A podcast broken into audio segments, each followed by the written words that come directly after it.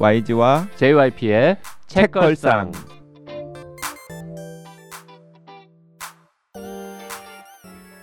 책에 관한 걸쭉하고 상큼한 이야기, YG와 JYP의 책걸상이 찾아왔습니다. YG 강량구입니다. JYP 박재영입니다.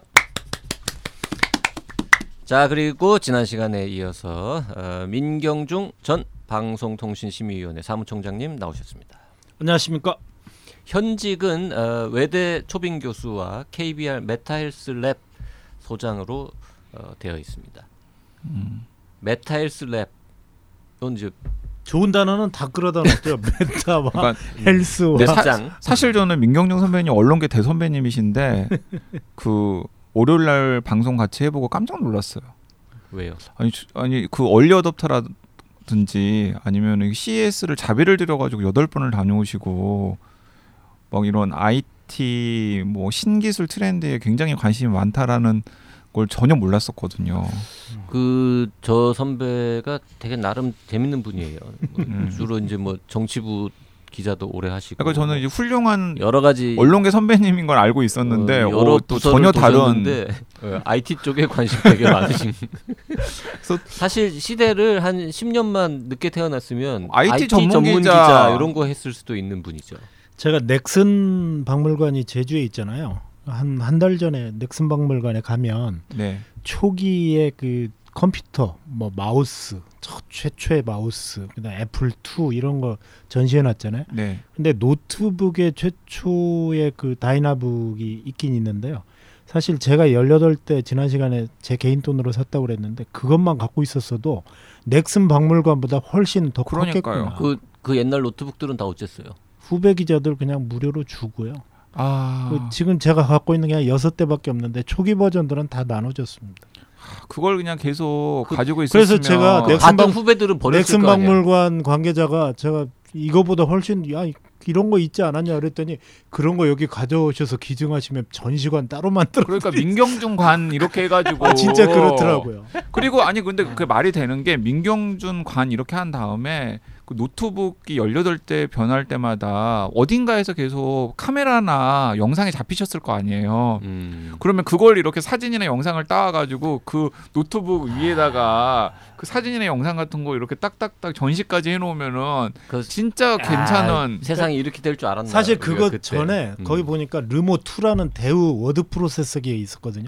제가 원래 그거 들고 다녔습니다. 88년 초에 예. 대우 르모2를 들고 다니다가 너무 무거운데 그런데도 들고 다녔어요. 왜냐하면 제가 이렇게 좀 글씨를 못 써가지고 타이핑을 해서 이렇게 하는 게 그래도 대우 르모2도요. 그 당시에는 획기적이었던 게 플로피 디스크로 저장 장치가 있었거든요. 그 저희 아버지께서 가끔 방송을 들으셔가지고 아버지 험담 하는 게 약간 아들된 도리가 아닌 것 같긴 하지만 옛날 얘기? 네, 저희 아버지께서 80년대에 아마 선생님들 중에서 제일 먼저 그 타자기 타자기 이렇게 가지고 오셨다가 네. 워드 프로세서 잠깐 타셨다가 다시 컴퓨터로 이렇게 딱 넘어가셨거든요. 대단히 앞서가셨네요. 아버님. 근데 그거 저는 왜 그러신 줄 알아요. 진짜 악필이시거든요. 맞습니다. 네, 그래가지고 진짜 악필이셔가지고 시험 문제 같은 걸 내셔야 하는데 그 글로 쓰는 게 항상 아버지하고 저하고 똑같으시죠. 항상 누구한테 부탁을 하셔야 되는 상황이 되는 거죠. 제가 라디오 방송 기자를 했으니까 저도 네. 제가 이렇게 글씨를 급하게 쓰면 되게 못 씁니다. 아나운서가 읽을 수가 없어. 그래가지고 어느 부장이 너는 이렇게 글씨를 못 쓰냐. 그래서 제가 바로 그 워드 프로세서기를 사고 노트북을 사게 된 계기가 됐다. 그러니까 누군가의 단점이요, 핸디캡이 언젠가는 그게 장점으로 될 수 있는 거죠. 이거 되게 명언 같은데요. 지금 저희 책상에 CES 2023이라고 크게 적혀 있는 두꺼운 자료집인지 책 같은 게 있는데 이건 뭡니까? 이게 이제 한국경제에서 해마다 CES가 끝나자마자 한 2-3일 만에 책을 냅니다. 현지에 간 기자들이 그렇습니다. 이게 아주 책 판매가 나오자마자 한 1-2만 권씩 바로 팔리거든요. 못 가본 분들이 이 책이나 이런 걸로 보거든요. 근데 바로 이게 이제 CES 2023. 아니 그 민 선배는 갔다 왔는데 이걸 왜 샀어요? 제가 여기에 투고를 작년에 의해서 올해도 오프닝 글을 써줬거든요. 한국경제 기자 20명이 있지만 저한테 오프닝 글을 써달라고 그래서 제가 쉬는 시간에 살짝 보니까 그 오프닝 글에 뭐 CES가 몇 년도에 시작하고 이런 게 다 나와 있더라고요. 그 글 쓰느라고 취재해가지고 지난 시간에 그렇게 옛날 얘기를 막힘없이 숫자까지 기억하고.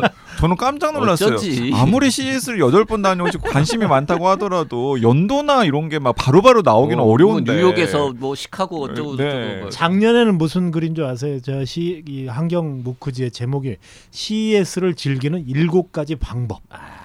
역시 저널리스트는 가지고. 제목은 잘 뽑아. 그 민경중 선배님 그 지금 우리가 방송을 하기 전부터 금음이라고 하는 독서 플랫폼에 이 로봇의 지배와 관련된 수다를 떠는 방이 만들어져 있고요. 네. 그래서 그 로봇의 지배 같이 읽는 여러분들이 질문을 올리기도 하고 의견을 올리기도 하고 그러고 있는데 네. 그 기왕에 좀 참여를 좀 하시면 어떨까요? 그래서 CES 분위기 같은 것도 조금 그 전해주시고 알려드릴 테니까 네. 들어가서 나는 저 마틴 포드랑 밥 먹었다. 걔 생긴 건 이렇다. 뭐 이런 얘기 좀 써주시면 알겠습니다. 좋을 것 같습니다. 그렇게 하겠습니다. 네. 댓글 조금만 소개하고 책 얘기하겠습니다. 지니엇님, 당신이 보고 싶어하는 세상편 방송 들으시고 저는 이제부터 마카롱을 예전처럼 순수한 마음으로 맛있게 먹을 수는 없을 것 같습니다. 유유라고 댓글 주셨습니다. 네, JYP의 그 마카롱 발언에 좀 쇼크 먹으신 분들이 많은 것 같더라고요. 그 나랭이님께서도 이런 후기 남기셨는데요. 모르는 채로 방송 듣는 것도 재밌었는데 책을 미리 읽고 방송을 들으니 같이 참여하는 느낌입니다. 에이전트의 쓸모 중에 배우자 얼굴 바꾸는 생각은 못했는데 JYP 역시 덕분에 여러 가지로 머리가 번쩍했습니다. 하여간 우라질 시리즈에서는 이거다 싶었어요. 제목 너무 좋은데요. 이야기 중에 나온 사진 필터 조경이요. 요즘은 안 하는 게 대세입니다. 튜닝의 끝은 순정이라고. 하시는 분들 많던데 나랭이님은 안 하시는 것 같아요. 네. 하여간하고 우라질 요 두 마디를 제가 했었군요. 네. 제가 며칠 전에 뭐 이런저런 생각을 하다가 이게 떠올랐어요.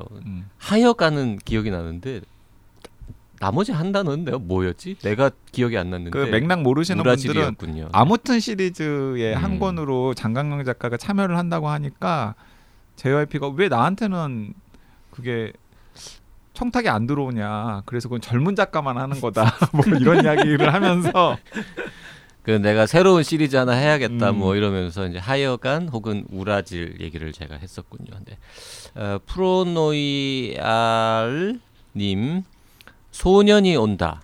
오디오북도 국내 오디오북 중에서 찾기 힘든 저세상 퀄리티입니다. 노안의 안구 건조라 요새 오디오북 많이 듣는데 눈물이 펑펑. 댓글을 뒤쪽으로 빼니까 좋네요. 다시 앞으로 지금 읽고 있는데 벌써 1년 전 방송인데 너무 뒷북인가요? 먹고 사느라 바쁜데 토지 오디오북 완독하느라 유유. 이건 표면적인 이유고요. 진짜 이유는 YG 부캐가 미워서이지요. 흐흐. 지금이야 뭐 나라도 망해가고 너도 나도 다 망해가는데 될 도로 되거라. 뉴스 안 보니까 YG 미워지는 것도 사라지고 책이나 읽고 일신의 평온이나 찾자라는 심리. 아무튼 지금부터 열심히 정주행 곧 따라잡겠습니다. 라고 댓글 주셨습니다. 네, 무슨 얘기인가 했네요. 네, 저 너무 미워하지 마세요. 그 이미 그 후가를 톡톡히 당하고 있습니다. 이번 주에는 이제 로봇의 집에 얘기를 하고 있는데 지난 시간에 너무 책 얘기를 우리가 안 했습니다. 이번 시간에는 책 얘기를 좀 해야겠는데 JYP가 늘 그렇지만 책 내용이 또 이렇게 기억이 안 나고 잘 요약하는 거를 잘 못합니다. 그리고 나 요새 미쳤나 봐. 나 1월 달에 책을 너무 많이 읽었어요. 몇 권이나 읽으셨는데요? 1월에만 10권도 넘게 읽었어요. 원래 한 달에 한 10권 정도는 읽는 거 아닌가요? 재수없는 인간 같은 일. 아니 저도 10권 넘었는데 그건 이제 뭐 그건 이제 YG같이 특별한 사람이고 JYP만 해도 그렇게 못 읽잖아요. 근데 11권? 2권? 12권쯤 읽은 것 같아요. 아니 무슨 일 있으세요? 왜 그렇게? 그냥 일단 저 가정불화가 있으신 거 아니야? 아니 그 책을 많이 읽으면 가정불화가 있나? 아니 그게 아니고 뭐 그 저 신년 연휴 또 이게 설날 연휴 이런 거 있고 하는데 날씨도 춥고 그러니까 어디 안 나가고 집에서 계속 책만 봤고요. 그리고 뭐 하여튼 최근에 우연히 이렇게 픽해가지고 읽은 책들이 또 한결같이 또 재밌네.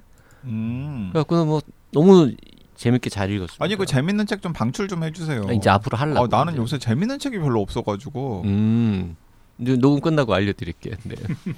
아무튼 하려던 얘기는 그게 아니라 이 로봇의 집에 읽은 다음에 한 달도 안 지났는데 그 사이에 책을 한 10권 읽어가지고 다른 책이랑 섞여갖고 지금 다 까먹었다. 내용 요약을 잘 못하겠다. 두 분이 좀 요약을 해주십사. 이런 이야기였습니다. 근데 이 우리가 지금 2월 초에 이 방송이 나가는데 이 로봇의 집에 부제는 인공지능은 어떻게 모든 것을 바꿔놓았나? 이게 참 절묘한 게 녹음을 하는 시점에서도 막 들썩들썩 거리고 있지만은 이 방송이 나가는 시점에서는 더 관련 기사들이 많을 텐데 어쩌면은 지금 우리는 알지 못하지만 어떤 변곡점을 지나고 있는 게 아닌가. 인공지능과 관련해서는 그 작년 12월에 오픈AI라고 하는 그 전 세계에서 가장 앞서가는 인공지능 연구소 중에 한 곳에서 챗GPT라고 하는 대화형 인공지능을 이제 베타 서비스 런칭을 했어요.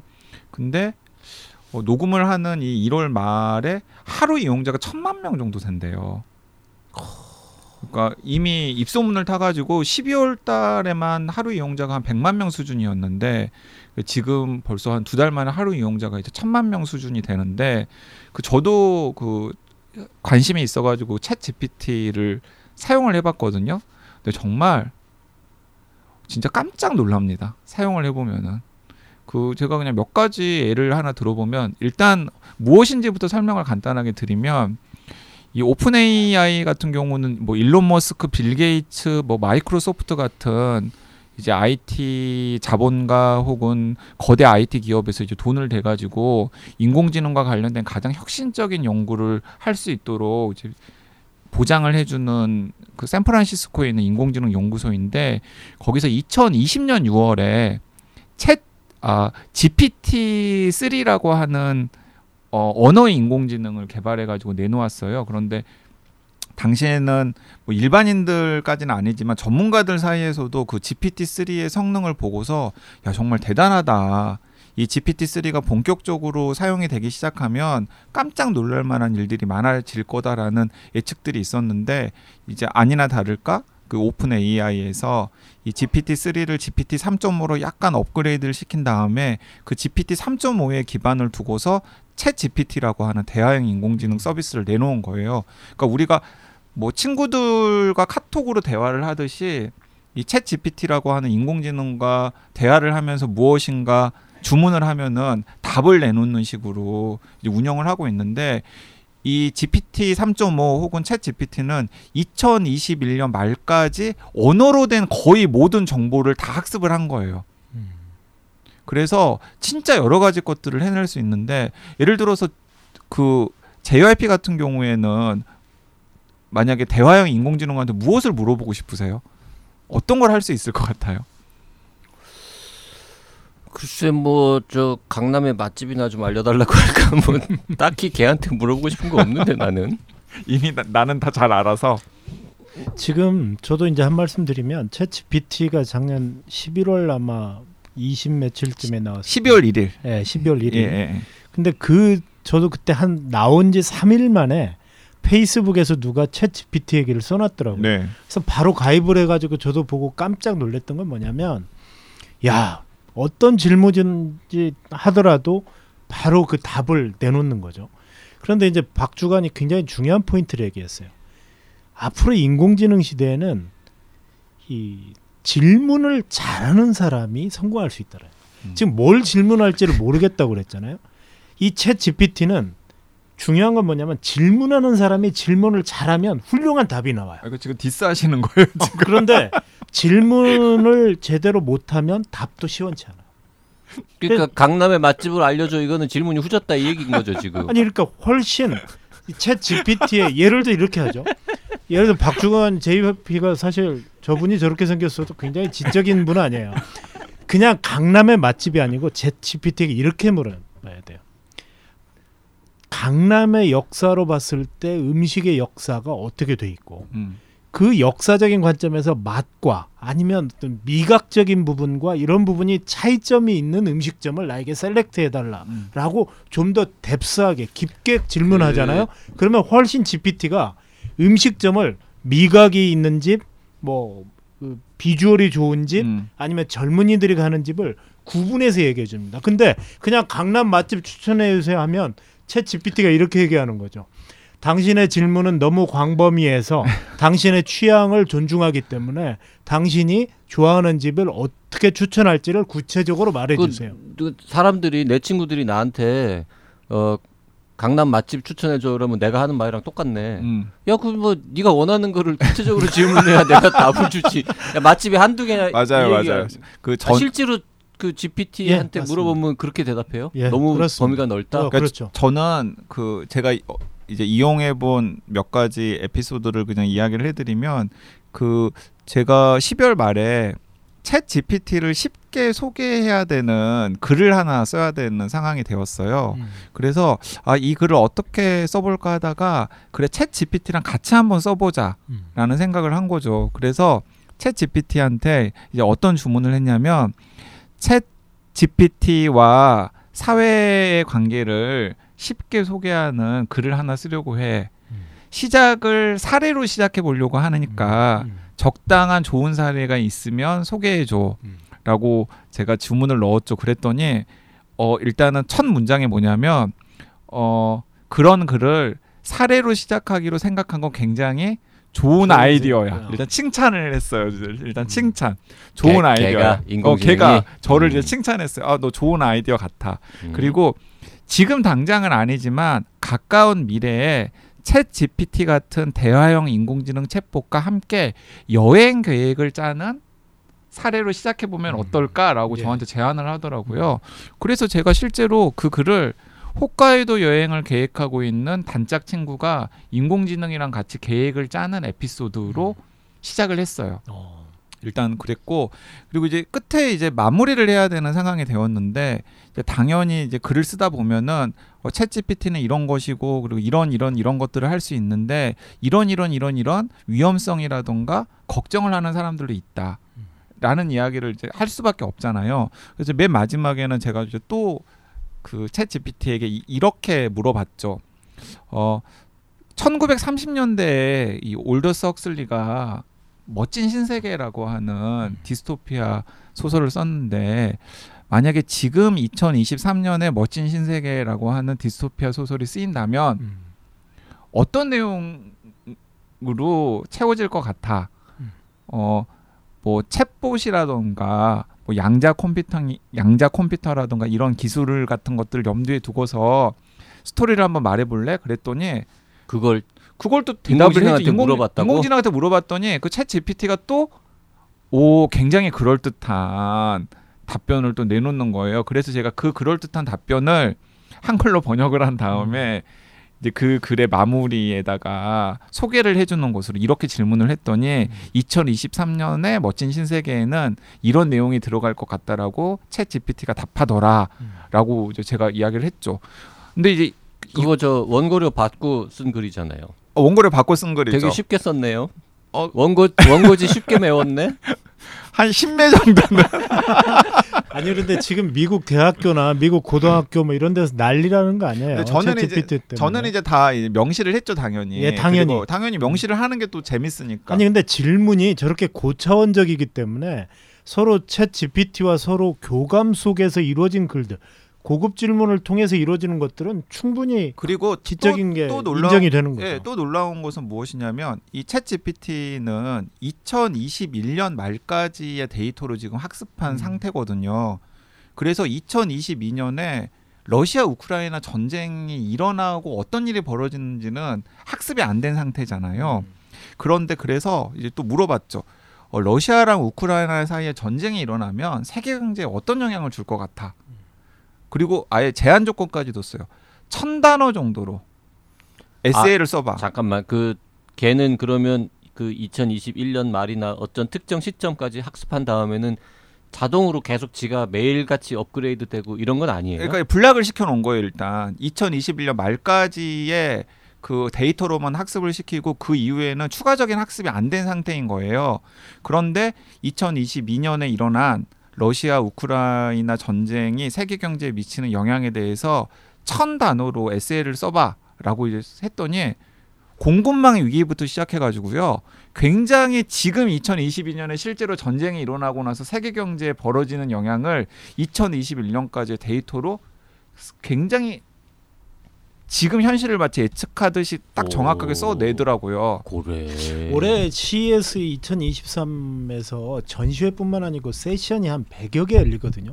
그중에 챗GPT에 관한 세션이 열렸는데 인공지능이 어떻게 앞으로 작동할 것인가에 주된 그 관심사 중에 하나가 바로 챗GPT였어요. 왜냐하면 당연히 12월에 나와서 뭐 뉴욕타임스나 월스트리트 저널에 계속 챗GPT 얘기하던 미국 사회가 막 학교가 난리가 나고 과제물 이러면서 실제로 CES 현장에서 나왔는데요. 마틴 포드도 챗GPT 얘기를 하더라고요. 그러니까 인공지능이 앞으로 뭐 여러 가지 어떻게 쓰여질 것인가에 대한 보편화의 하나의 사례로서 챗GPT 얘기를 썼는데 이 책에서 로봇의 집에 첫 페이지에 그런 얘기 나오잖아요. 맞아요.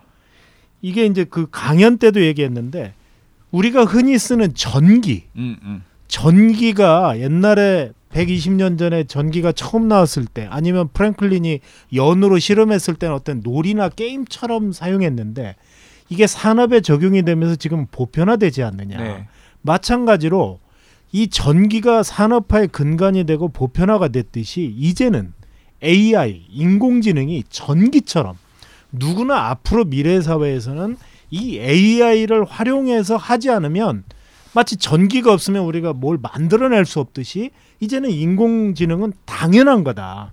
그래서 이제 이 책에도 나오는 것은 뭐냐면 Electricity of Intelligence, 이 지능의 전기와 동일시하는 네. 그런 부분들이 첫 시작이 되잖아요. 네, 맞아요. 그래서 지금 민경중 선배께서 이 책의 1장과 2장을 요약해 주셨습니다. 네, 그러니까 감사합니다. 1장과 2장이 마치 전기가 진짜 천지개벽을 일으킨 것처럼 예. 앞으로 인공지능이 천지개벽을 일으킬 것이다라는 게 1장, 2장의 이야기인데 그렇습니다. 저는 그 첫 타이밍을 보여주는 게 챗 GPT가 아닐까라는 생각이 든다라는 거죠. 그 챗 GPT 저는 안 써봤는데 그저 공짜로 쓸 수 있는 거죠? 공짜로 쓸 수 있어요. 현재까지는 영어로만 해야 되는 거죠? 아니 한글로도 다 돼요. 한글로 물어봐도 대답. 중국어로 물어보면 중국어로 대답. 그러니까 한글로 물어보면 한글로 답하는데 본인이 생각하기에 한글 표현이 좀 후졌어? 아니 어색하면 영어로 그냥 답을 해요. 아. 그러니까 한글 질문을 알아듣고 우리 저 민 선배는 또 중국어도 꽤 하시잖아요. 중국어로 내가 질문했더니 중국어로 나옵니다. 그러니까 전 세계 언어의 이 학습을 딥러닝을 통해서 계속 다양한 언어들을 아마 학습하고 있는 영어, 에스파냐어 그리고 중국어, 네. 아랍어 이런 것들이 굉장히 이제 익숙할 거예요. 예를 들면 데이터가 많으니까 한국말로 아까 이제 강남 맛집 얘기를 이제 했지만 진짜 수준을 높여가지고 이봐 나는 필동면옥 물냉면을 되게 좋아하는데.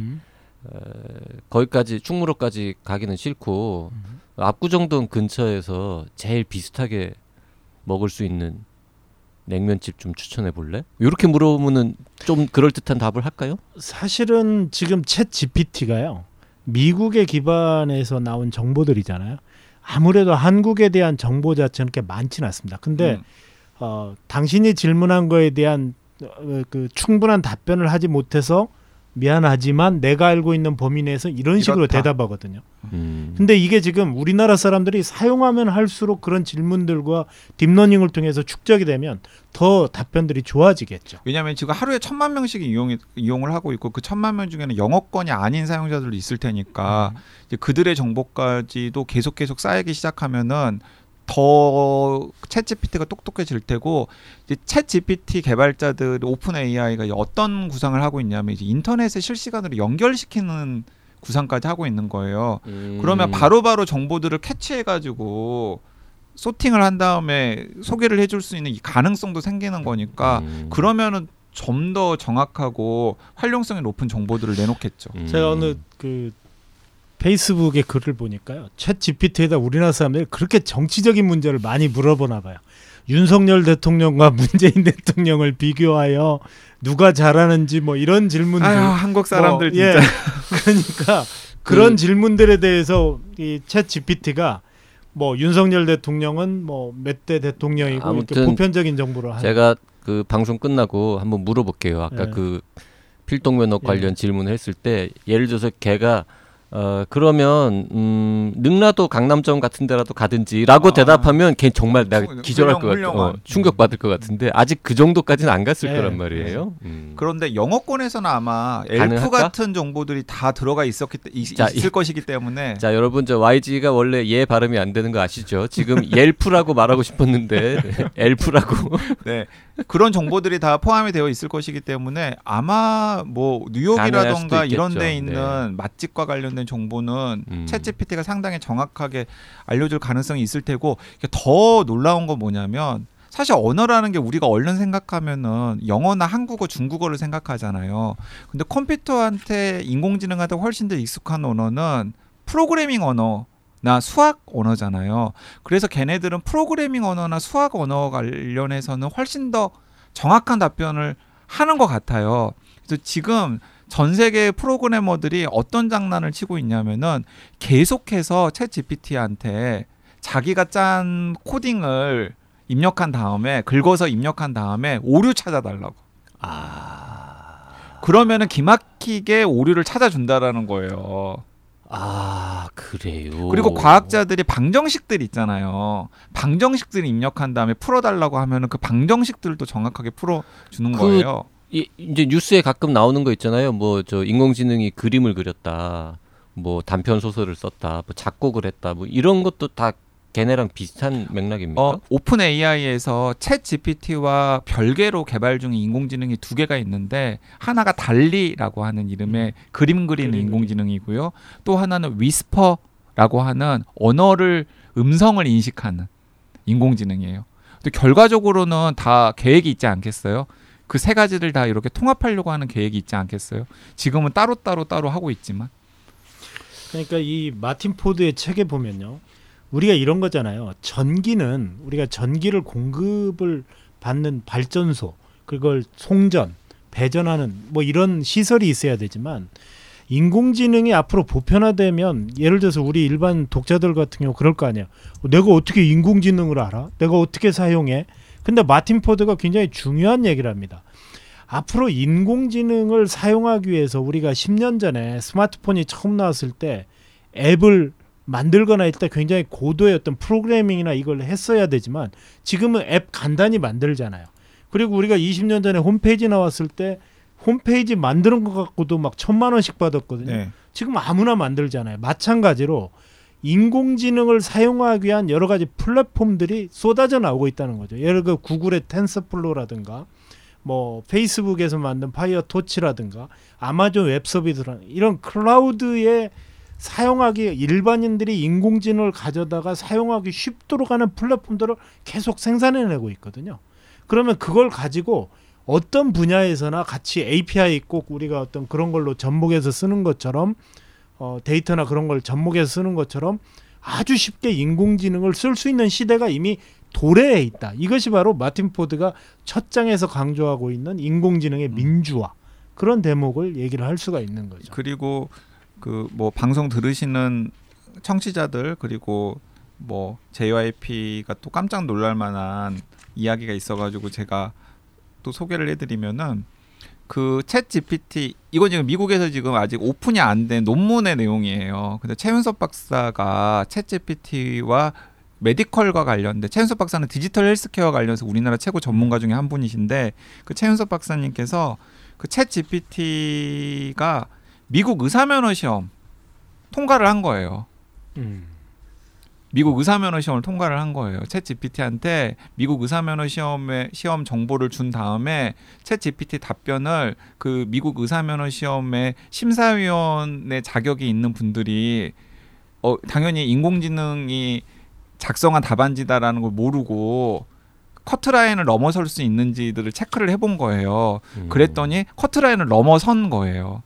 그래서 많은 메디컬 전문가들이, 의학 전문가들이 지금 챗GPT의 수준이 전문의는 아니지만 인턴이나 전공의 수준 이상은 된다라고 판단을 하는 것 같더라고요.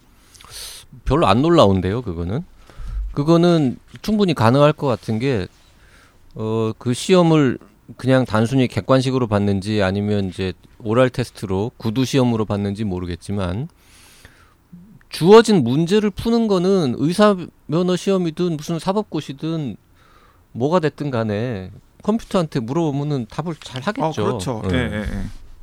그 자체로는 그렇게 놀랍지는 않은데, 만약에 이게 조금 더 어려운 수준의, 단순히 이제 객관식으로 보기 고르기 이런 게 아니라 환자 케이스를 주고 이 경우에 뭐 어떻게 할 건지 뭐 이렇게 설명하라든지 좀 이런 주관식 문제 같은 거였으면은, 주관식 문제였대요. 그러면 뭐 조금 더 이제 점수를 줄 수 있겠죠. 시험은 주관식 문제였었고, 그리고 이제 그것에서 주목을 하는 건 무엇이냐면, 지금 그 병원에서 이루어지고 있는 일종의 루틴한 업무들 있잖아요. 그러니까 환자들에게 제공되는 루틴한 정보들을 다 사람들이 생산을 하고 있는데, 이제 그걸 전부 다 챗 GPT 정도 성능을 가지고 있는 인공지능에게 다 이양시킬 수 있을 가능성들을 지금 염두에 두고 있더라고요. 그래서 어쩌면은 그 마틴 포드가 로봇의 집에서 조심스럽게 예측한 것보다 훨씬 더 일자리라던가 우리 삶에 미치는 충격파가 더 커질 수도 있는 가능성이 생기고, 돈 투자를 제일 많이 한 데가 마이크로소프트거든요. 그래서 마이크로소프트는 지금 그 오픈 AI랑 챗GPT 이용과 관련된 독점 계약을 맺었어요. 그래서 올해부터 나오는 마이크로소프트의 서비스에 챗GPT를 공식적으로 활용할 계획이라고 지금 밝히고 있거든요. 그 챗GPT라는 거는 그 오픈 AI? 그게 이제 그냥 일종의 스타트업 같은 거였어요. 연구소였는데 네, 마이크로소프트가 투자를 했죠. 투자를 많이 했어요. 그리고 이번에도 12조인가 더 한다고. 네. 오픈 AI가 뭔가 만들어내면 당분간은 MS가 독점적으로 쓰는 거예요. 그러면. 그렇죠. 네. 그래서 MS 이게 뭐냐면 구글이 사실 검색창으로 성공했잖아요. 조금만한 검색창으로 잘 그 서치를 해서 찾아주는. 근데 이건 말하자면 말하는 구글창이라고 보면 되는 거죠. 챗 GPT라는 것은. 그래서 서로 인공지능형이어서, 그래가지고 이제 계속 마이크로소프트가 그동안 구글한테 많이 눌려 있었던 검색 시장에서 빙이라든가 이런 걸로 굉장히 좀 그 잘 못 썼잖아요. 네, MS. 네. 근데 이걸로 지금 역전을 노리고 있는 거죠. 그런 거죠. 네. 그 챗 GPT라는 거는 사실 좀 말이 어렵잖아요. 발음도 어렵고, GPT는 이제 제너러티브 프리트레인드 트랜스포머 뭐 이런 거에서 시작했는데, 거기 이제 챗이 붙은 거잖아요.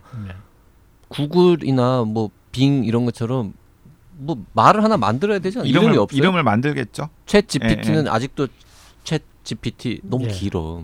이름 하나 만들겠죠. 붙여줘야지. 그러면. 근데 워낙 지금 챗 GPT가 고유명사화 돼가지고 바꾸기 쉽지 않을 것 같은데. 근데 어떤 아니, 식으로 뭐 페이스북을 좀 더 메타로 바꾸는 것처럼 친숙한 이름을 아마 만들 가능성은 있죠. 그래서 지금은 일종의 뭐 얼리 어댑터들이나 아니면 전문가들을 위한 베타 서비스의 성격이 훨씬 강한데, 마이크로소프트에서 이제 본격적으로 상업 서비스를 시작을 하는 거잖아요. 그렇게 되면은 뭐 이름도 새롭게 바꿀 테고, 대중들한테 어떻게 다가갈지와 관련해서도 좀 다양한 전략, 마케팅 전략 같은 걸 세우겠죠. 아직 챗 GPT로 그 활용해가지고 뭔가 책을 쓰거나 이런 놈은 없죠. 아직까지는. 근데 좀 있으면 나올 것 같아요. 나올 것 같아요. 논문들 많이 나오고 있고요. 그리고 이제 이번에 그 로봇에, 우리가 지금 집에 책을 얘기하잖아요. 아까 박재영 주관이 얘기했지만, 이 딥러닝과 인공지능에서 가장 활용될 수 있는 분야가 디지털 헬스, 그러니까 의료, 치료, 신경망 치료 뭐 이런 거잖아요. 이번에 이제 마틴 포드가 그 강연 자리에서도 그런 사례로 딥마인드의 알파폴드라는 사례를 상당히 그 얘기를 하더라고요. 50년 동안 단백질 구조에 또 접히는 현상을 그 전에는 뭐 엑스레이라든가 여러 가지 걸로 이렇게 현미경을 들여다본다든가 뭐 그런 걸로 했어야 되는데, 이 딥마인드, 우리가 알파고로 유명한, 근데 이제 바둑의 차원을 넘어서서 이 책에서도 얘기를 했지만 단백질의 그런 그 구조를 50년 동안 해결하지 못했던 부분을 단번에 이 말하자면 딥마인드의 알파폴드가 바로 그 숙제를 해결했잖아요. 네, 그래서 현존하는 모든 단백질의 3차원 구조를 다 그렇죠. 데이터베이스를 만들었죠. 맞습니다. 그렇게 함으로써 정말 드라마틱하게 앞으로 메디신이라든가 바이오그래피라든가 뭐 이런 데에 굉장히 많이 쓰일 수밖에 바이오 테크놀로지나 이런 데에 쓰일 수밖에 없다라는 얘기를 늘 강조하고 있습니다. 아니 뭐 책에서도. 그 말씀은 맞고 그 책에도 이 책에도 이제 그 알파폴드 사례는 재미있고 맞는 얘기인데 같은 책의 다른 부분에 보면 이제 실제로 의학 분야에는 아직까지 이게 큰 변화를 가져오기 힘들다. 뭐 이런 얘기도 많이 나오고요. 저는 두 부분에 대해서 다 공감을 하고 그 알파폴드가 이 아미노산 염기 서열 뭐 이거에 따라 가지고 어떻게 단백질이 만들어지는지를 밝힌다 한들 당장 그걸로 무슨 치료제를 만들거나 질병을 예방하거나 하는 거는 또 다른 차원의 문제거든요. 그래서 논문은 무지하게 많이 나올 것 같은데 실제 우리 환자들한테 혜택이 돌아가기까지는 자율주행 자동차가 고속도로를 달리는 것보다 더 멀면 멀지 결코 가깝진 않을 거라는 거고요. 지금 자율주행차 얘기가 나와서 드리면 이거에 대해서 무슨 일론 머스크부터 시작해가지고 뭐 5년 안에 다닐 거다라는 얘기를 이미 10년 전에도 하던 이야기인데 아직도 난감하잖아요. 난망하죠. 실제로 자율주행 자동차가 실제로 CES 현장에서 이제 모빌리티 그러니까 미래 자동차 마틴 포드도 자율주행 하여튼 자동차 관련해 가지고도 굉장히 부정적이죠. 많이 해요. 그럴 수밖에 분위기는 어땠어요? 이번에도 이제 그 모빌리티 자체에 대한 앞으로의 변화에 대한 얘기는 많이 나왔지만 네. 주목한 작년과 올해가 또 다른 움직임이 이런 게 있습니다. 그전에는 자율주행차가 시내에 이렇게 무인으로 하는 거에 이 말하자면 운행 부분에 초점이 맞춰졌다면 이번에는 뭐냐면 운전에서 해방됐을 때 차 안에서 무엇을 할 것인가에 대한 얘기들이 굉장히 많이 나왔어요. 그래서 뭐 LG 디스플레이라든가 소니는 달리는 게임기, 자동차가 게임기를 만들겠다. LG 디스플레이는 모든 유리창이 투명 유리창이 디스플레이가 돼서 거기에 모든 정보가 영화관처럼 나오는 그런 걸 내놨거든요. 그런데 한 가지 더 중요한 건요. 지금 중요한 포인트가 일반 도로에서는 무인 자율주행이 굉장히 앞으로 5년, 10년 더 해결하지 못하는 건 법적인 문제잖아요. 사고가 났을 경우에 누가 책임을 질 거냐. 이 문제가 해결이 안 되기 때문에 그러는데 이게 해결이 되는 분야가 있어요. 뭔지 아세요? 잔디어라는 미국의 농기구, 뭐 농슬라라고 하는 회사가 이그젝트 샷이라고 하는 비료나 어떤 농약을 살포할 때 정확하게 인공지능으로 분석해서 그 식물과 잡초를 구분해서 하고 그다음에 24시간 동안 무인 자율로 농부 대신 농장을 계속 돌아다니는 거죠. 그 논이나 밭에서는 사고의 위험이 없는 거죠. 네네. 거기에다 또 마이닝 사고가 난들 식물이 좀 죽을 뿐이잖아. 미국의 캐터필러사의 마이닝 777이라고 하는 무인 자율 광산 트럭. 여기에서는 사고가 날 이유가 없잖아요. 무인으로 해서. 그래서 광산이나 농장이나 이런 분야에서 훨씬 무인 자율 기술이 지금 그 훨씬 그 말하자면 보편화되고 있구나. 네. 그래서 그 이제 마틴 포드 로봇의 부상과 로봇의 지배 이제 가장 큰 차이점이 방금 두 분이 말씀하신 다 그 부분이에요. 그러니까 로봇의 부상 때만 하더라도 마틴 포드가 사람들이 일상적으로 상호작용하는 영역에서 예를 들면 자율주행차 같은 곳에서 인공지능이나 로봇의 혁신 때문에 큰 변화가 생길 가능성이 있다라고 이야기를 했었는데 예를 들면 이제 트럭 운전사들의 일자리가 감소할 것이다 이런 이야기를 했었는데 네. 근데 로봇의 지배에서는 5-6년 동안 보고 그리고 내가 로봇이나 인공지능 전문가들과 보니까 오히려 자율주행 자동차도 조금 먼 미래의 일이 될 가능성이 클 것 같고 그리고 뭐 예를 들면 우리가 뭐 일상생활에서 뭐 가사일을 돕는 뭐 로봇이라던가 아니면은 뭐 노인들을 케어하는 노인이나 장애인들을 케어하는 로봇이라던가 뭐 아니면 배달하는 로봇이라던가 이런 것들이 당장 등장할 것처럼 보였지만 사실은 그런 게 당장 등장할 가능성은 조금 아닌 것 같다. 오히려 그런 건 인간들이 손으로 하는 게 훨씬 더 효율적일 수 있고 당분간 그건 인간의 영역으로 남을 가능성이 높을 것 같다. 그러면서 이제 반면에 아까 좀 길게 설명했던 챗GPT처럼 그러니까 일상생활에서 상호작용하지 않지만은 뭔가 굉장히 임팩트 있는 업무들을 수행해야 되는 것들 있잖아요.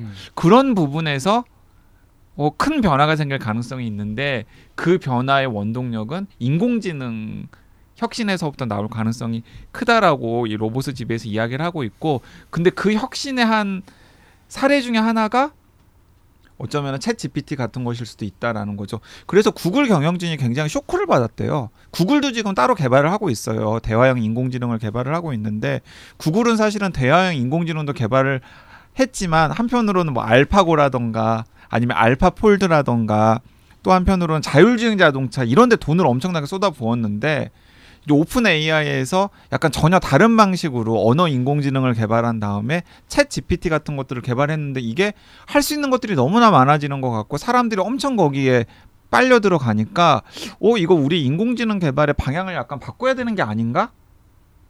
오히려 그런 쪽들은 조금 두고 다른 쪽에 좀 투자를 해야 되는 것 아닌가? 이런 분위기 같은 것들을 좀 만들어지고 있는 것 같더라고요. 저는 이 책을 읽으면서 인상적이었던 게 이런 겁니다. 직업의 변화 중에 앞으로 우리가 인공지능이 보편화되면 직업을 일자리에 잃을 것이다라는 게 이제 지난번에 로봇의 부상에서 주장했는데 그 기조가 좀 바뀝니다. 뭐냐면 변호사라든가 회계사라든가 전문가들의 영역은 인공지능이 대체하는 쪽이 급속하게 갈 것이다.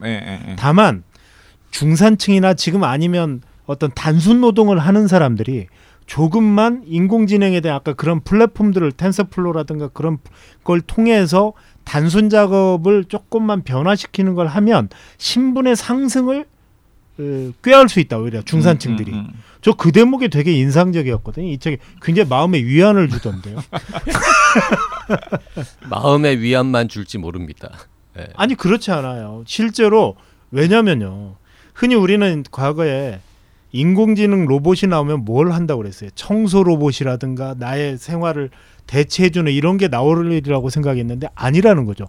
아니 그런 단순한 노동은 사람이 하면 훨씬 싼데 뭐하러 비싸게 투입을 해서 하느냐. 진짜 비싸게 고임금자들 전문직들이 하는 변호사나 회계사들의 업무 자체는 굉장히 단순하잖아요. 어떻게 보면 챗 GPT가 훨씬 잘할 수 있다고 아까 얘기한 맞아요. 것처럼. 그러니까 제가 그 강연을 가면 그 이제 중고등학교 강연을 가면 가끔 이런 질문을 받아요. 이제 미래에 어떤 직업이 인공지능 로봇으로 대체되고 어떤 직업은 살아남을 것인가. 그러면 제 식으로 이제 두 가지 기준을 제시해가지고 말씀을 드리는데 공교롭게도 마틴 포드도 똑같은 이야기를 하더라고요. 그러니까 저는 어떤 기준을 일단 본인이 지망하는 직업이 이 두 가지 기준에 만족하는지를 한번 따져보라고. 첫 번째는 업무의 성격이 복합적이면 당분간은 인공지능 로봇으로 대체하기는 어렵다. 업무의 성격이 복합적이어야 된다. 첫 번째는. 그 두 번째는 인건비가 싸야 된다. 인건비가 싸야 된다. 왜냐하면 인건비가 싼 걸 굳이 돈은 비용 많은 비용을 들여가지고 그렇죠. 인공지능 로봇으로 대체할 이유가 없거든요. 맞습니다. 그런 측면에서 이번에 CES에서 혁신상을 받은 하나의 제품이 있습니다. 뭐냐면 점원 바이오 저 독일계 회사인데 점원 바이오틱스라고 하는 회사인데 크레이엑스라고 하는 엑소스켈레톤이라고 이 말하자면 배낭처럼 이렇게 매면 실제 무게 중량을 30% 이상 더 무거운 걸 들 수 있도록 사람의 웨어러블 보조 장치죠. 그런데 그게 최고 혁신상을 받았는데 이게 무슨 의미냐면요. 우리가 지금 택배라든가 단순 이런 노동을 하는 분들이 나이가 들면 못하는 이유가 뭐예요? 젊은 사람에 비해서 힘이 딸리잖아요. 그런데 60살이 돼도 이 크레이엑스 같은 엑소스켈레톤 같은 그런 웨어러블 장치를 하면 젊은 사람에 비해서 지혜와 경륜이 있는데 드는 것조차도 더 그 사람의 힘을 부여하고 과부하되지 않도록 그 사람을 조력함으로써 정년을 연장시킬 수 있는 효과 그런 게 바로 나오더라고요. 그런 것 중에 하나가 꼭 좋은 건 아니잖아요. 아니죠. 근데 더 일하고 싶으신 분도 있을 그렇죠. 수 있으니까 그런 분들에게 실제로 제가 착용을 해봤는데요. 실제로 이렇게 모터가 달려서 등산용 가방처럼 달려 있는데 실제로 한 30kg 이상을 더 들 수 있게 해준대요. 그다음에 일본의 스타트 기업이 아르셀리스라는 그것은요 모터 장치가 없어요. 근데 그 이게 다리에다가 이렇게 그 보조장치처럼 끼거든요. 의자처럼 생겼는데 의자가 아니에요. 그런데 그 아르쉘리스에 그걸 끼잖아요. 그러면 그 이렇게 설명하더라고. 10시간 이상 장기적으로 수술해야 되는 의사들이 오랫동안 서 있어야 되는데 아니면 그냥 앉아 있는데 이 보조장치를 끼면 훨씬 더 이렇게 엉거주춤한 자세인데도 안정감 있게 받쳐주는 그런 제품이 나와서 그것도 이노베이션 어워드를 받았거든요. 이 얘기는 뭐냐. 앞으로 인간을 위한 기술, 인간을 대체하는 기술보다도 그 중간에 인간이 그 부족한 부분을 보충해주는 그런 인공지능의 어떤 기술들이 적용될 수 있겠구나. 그래서 이번에 CES가 그 휴먼 시큐리티 포 올 모두를 위한 인간 안보 이런 기술이 주제가 됐거든요. 이런 기술들이 사람 중심의 기술들이 앞으로 훨씬 더 먼저 오겠구나. 마틴 포드가 바로 그 책에서 그걸 주장하고 있는 거예요. 그리고 그 이 로봇의 집의 이제 뒷부분에서는 이제 마틴 포드가 인공지능이나 로봇 테크놀로지가 발달하면서 생기는 여러 가지 윤리적이거나 사회적인 문제들이 있잖아요. 맞습니다. 이제 그런 것들과 관련해서 어떤 문제들이 발생할 수 있고 그 문제들이 어떤 논란이라든가 논쟁을 야기하고 우리가 어떤 식의 사회적 합의 같은 것들이 필요하다라는 것까지도 정리를 굉장히 잘 해놓았어요. 그 로봇의 부상이 되게 사회학적인 내용이 많다고 했는데 이 책은 없느냐? 아니, 로봇의 부상보다 약간 적을 뿐이지 네, 이 책에도 굉장히 많습니다. 그리고 특히 그 뒷부분에서는 인공지능 윤리 관련된 문제라든지 아니면은 흔히 이제 많은 인공지능 전문가들이 좋은 인공지능이 나오려면 사회가 좋은 방향으로 바뀌어야 된다는 이야기들을 많이 하잖아요. 왜 그래야 되는지에 대해서도 이야기를 잘 해놓아서 제가 생각하기에는 그냥 최근에 인공지능 로봇과 관련된 책을 딱 한 권만 읽는다 그러면은 저는 누구한테나 그냥 마틴 포드의 네. 로봇의 집에 권할 것 같아요. 네, 로봇의 집에 요 책 한 권 읽으면 네. 인공지능 혹은 로봇 관련 이슈들 쫙 다 정리할 수 있을 것 같습니다. 그 7장에 보면 인공지능 감시 국가의 부상, 중국의 인공지능 연구 개발의 최전선, 중국 감시 국가의 부상, 얼굴 인식에 대한 새로운 논쟁. 지금 인공지능에서 가장 앞서가고 있는 인식이라든가 이런 부분이 중국 아닙니까? 마틴 포드가 이 책에서 미국뿐만 아니고 중국의 그런 그 실태들을 상당히 적나라하게 써놓은 것도 저는 중국을 위험국가라고 규정하는 것은 그만큼 중국이 상당히 앞서가고 있다. 이걸 지금 보여주고 있는 그래서 거죠. 그 7장 관련해서는 그 7장 인공지능 감시국가의 부상을 읽으신 다음에 역시 비슷한 시기에 나온 그 데런 바일러가 쓴 신장 위구르 디스토피아라고 하는 그 책 얇은 책이거든요. 그 책을 읽으면은 약간 이 7장의 확장된 버전을 읽을 수가 있죠. 그 짧은 순간에 또 큐레이션 들어간 또 우리 YG 아, 대단합니다. 네, 방송 마치려는데 이 저희가 뭐 시간 관계상 다 하지 못한 굉장히 재밌는 사례들, 연구들 같은 게 막 무지막지하게 쏟아집니다. 그 어디 저 주간 주례 연설 같은 거 하셔야 되는 CEO라든지 뭔가 새로운 사업 아이템 같은 거 고민해야 되는 분들 혹은 뭐 저 어디 저 용산이나 이런데 좀 근무하시는 분들 이런 분들이 좀 읽고 아 아니면 이렇게 흘러가고 있구나라는 통찰을 얻기 아주 적절한 아니면 저는 학교에서 학생들이랑 같이 읽고서 아우 그 최고죠. 네. 세미나 같은 거 하기 세미나 같은 그러니까 앞으로 이게 미래 사회가 어떻게 될 것인가 한 학기 내내 이걸로 할 수도 있을 제가 이 책을요 이번에 읽고 제 두 딸에게 두 권을 교보문고에서 똑같이 타서 딸 두 명에게 줬습니다. 꼭 이 책을 읽어보고 나이가 어떻게 됐는데요? 지금 한 명은 30살이고 한 명은 24살인데 아 근데 충분히 권할만하다. 네. 너희 미래를 위해서 아빠의 세대는 대충 끝났다. 그런데 니네 세대가 앞으로 갈지에 대한 답이 바로 이 책에 있다. 마틴 포드 이 책을 진짜 생돈 주고 두 권을 사서 줬습니다. 아 우리도 생돈 주고 사서 아니 근데 딸들한테 줬는데 우리도 출판사에서 뭐 받은 게 없어. 책 한 권 안 받았어요. 근데 딸들한테 줬는데 반응이 뭔지 아세요? 읽어볼게라고 했는데 읽어보는지는 모르겠습니다. 저 몇 주 있다가 읽어봤는지 확인 좀 제가 100만 원 걸고 독서 토론회 하자고 그랬는데 안 봤다고 하면은 이 방송이라도 좀 들으라고 한번 알겠습니다. 이 방송 꼭 듣도록 하겠습니다. 참 답답한 게 이제 한물간 우리는 막 이렇게 읽고서 막 미래가 어떻게 될까 막 고민하고 있는데 정작 그 미래를 살아갈 후배 젊은이들은 이런 책을 읽는데 별로 관심이 없는 것 같아서 그게 좀 안타깝네요. 올해 시작한 지 얼마 안 됐지만 로봇의 집에는 아마도 책걸상이 선정한 2023년 최고의 책 베스트 10 이런 데 들어갈 만한 유력한 후보가 아닌가 이런 얘기하면서 오늘 방송 마무리하겠습니다.